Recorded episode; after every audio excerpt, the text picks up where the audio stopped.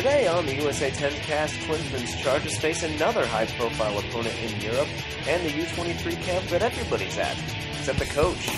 Brent Latham joins me, and we parlez-vous français? Uh, well, at least we talk soccer on the USA 10 cast.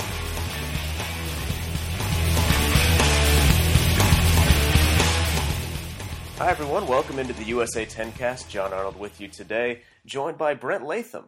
We're going to talk U.S. national team, of course, in France, and the youth camp going on right now in Germany. Brent, uh, welcome to the program. Thanks for joining us. Thanks, Sean. How's everything? It's good. It's good, and I uh, trust everything's going well with you. Fabulous. Not so much, I guess, for the U.S. U.S. national team uh, lately in friendlies. You know, it's been uh, kind of a weird go of things at the start of the Jurgen Klinsmann era.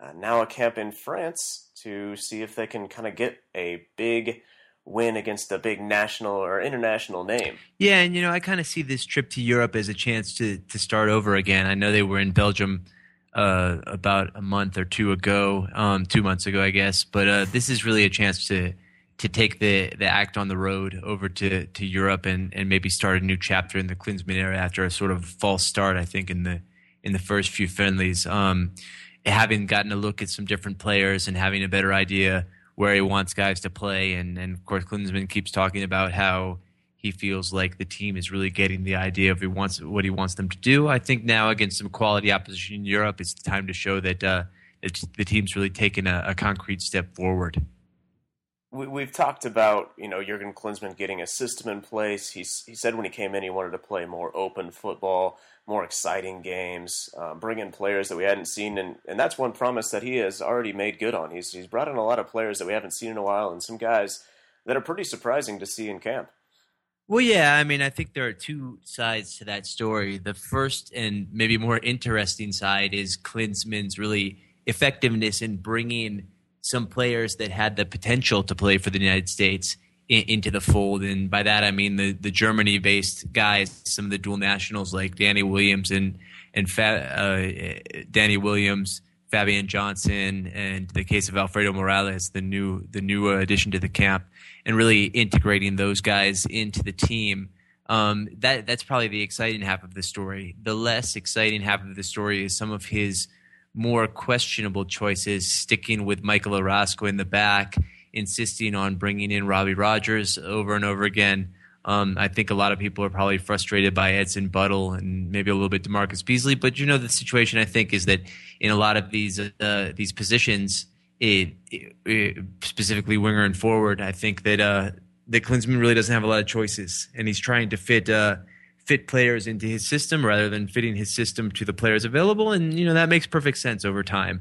It's just giving him sort of a short term headache right now because he hasn't maybe found the ideal set of players to fit into the system that he wants to play. Yeah, and that's the point that I was going to bring up, especially when you look at the forwards. I mean, the, kind of the sad fact, I guess, for national U.S. national team fans is there's there's not a real obvious option for who you know who he's going to call up and, instead of these guys that you know people are tired of seeing.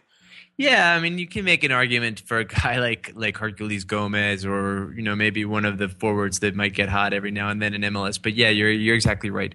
Up front, the situation is a little bit difficult right now. And these are things that tend to come and go in fits and starts because forwards get hot and cold. I mean, actually, if you look at Jozy Altidore in Holland and Edson Buddle in the second division, second Bundesliga in Germany, uh, as well as Beasley, who's listed as a forward on this roster, those are guys that have been playing really well um, of late. And, uh, you know, U.S. fans get frustrated because they see the same guys over and over. They want, uh, you know, maybe they want Giuseppe Rossi. Maybe they want a guy that's just going to put the ball in the net over and over again, of course. But, uh, you know those aren't aren't realistic options for Klinsmann at this point. So he he makes the best with what he can. Now, what you can see from his roster is that it's really overloaded with midfielders. There are only two true strikers on on this roster, and those are Altidore and Buddle.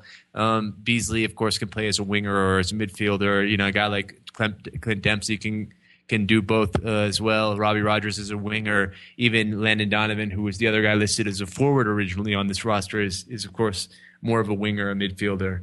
Eh, than really an out and out forward. So there's not a lot to choose from. I think that's okay in Klinsmann's system because what he's really looking to play is a 4 2 3 1. Um, even though it's been difficult, you know, even a four-three-three at times. But what he really needs are two decent, two decent wingers and one guy in the middle. And I actually have a lot of confidence in Jozy Altidore's development. I mean, if you've watched him play, and I know a lot of people are skeptical about this, but if you've watched him play this year in, in Holland, he's really starting to look like a more active player in the middle of the, the attack, a guy that knows how to get his teammates involved, a guy that knows how to how to hold the ball up, how to lay it off, and how to sort of create his own shots and that sort of thing. Uh, I, I, have a lot of a lot of optimism about him developing into the type of guy that that front line can be built around.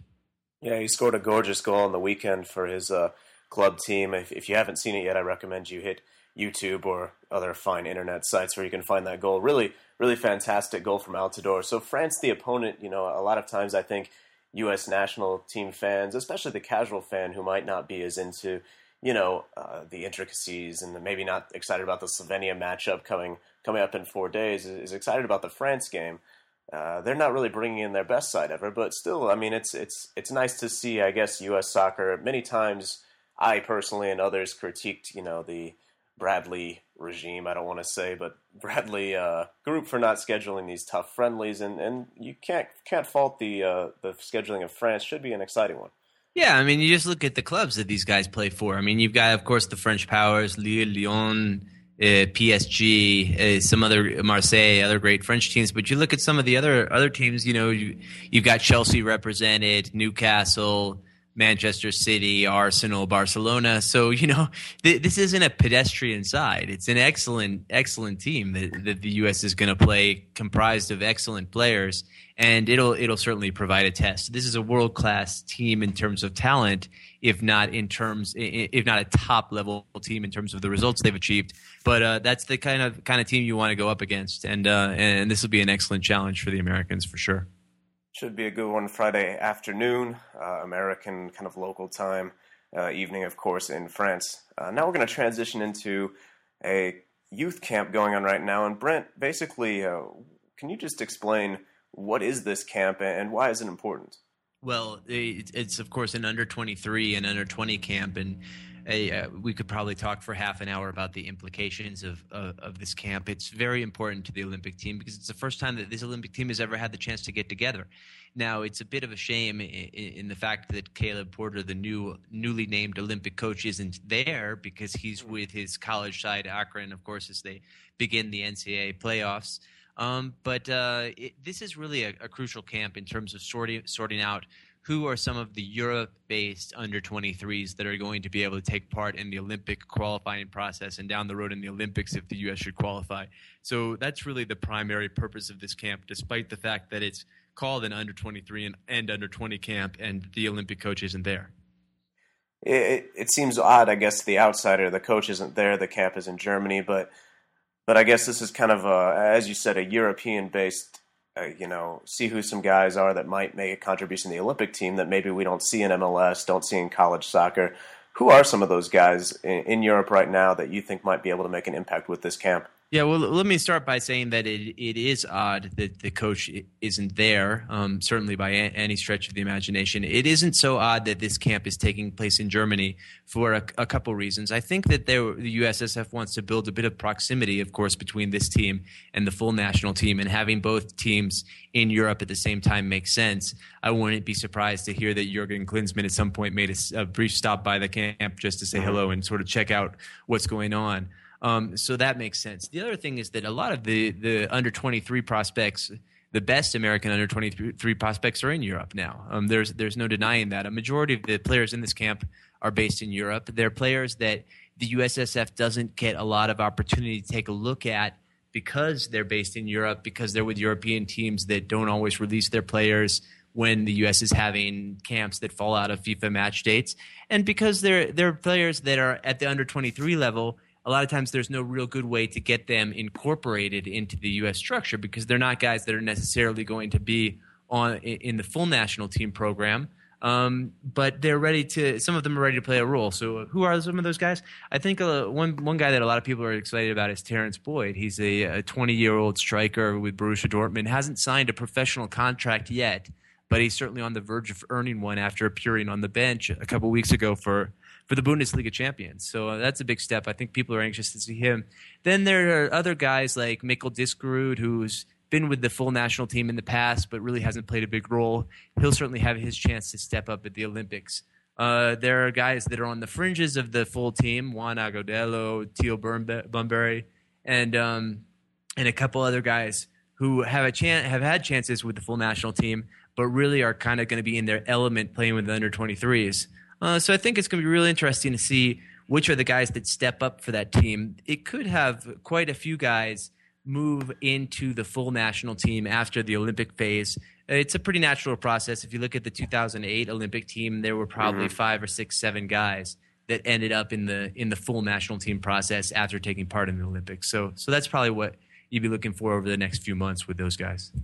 Well, it's definitely something to keep an eye on. Kind of the guys you'll be seeing in the future. Uh, we'll have all sorts of coverage, uh, both you and everyone else, Brent, at USA 10 Kid. Also, you can catch Brent's stuff over at the ESPN.com US Soccer blog and uh, all sorts of other locations around the web. But USA 10 Kid will usually get you there, or at least get off to a good start. Thanks for joining us today, Brent. Absolutely, John. A pleasure to be with you again. All right, and we'll talk soon. Of course, Slovenia next week. And MLS Cup just around the corner. We'll be back with another USA 10 cast. Hope you join us then.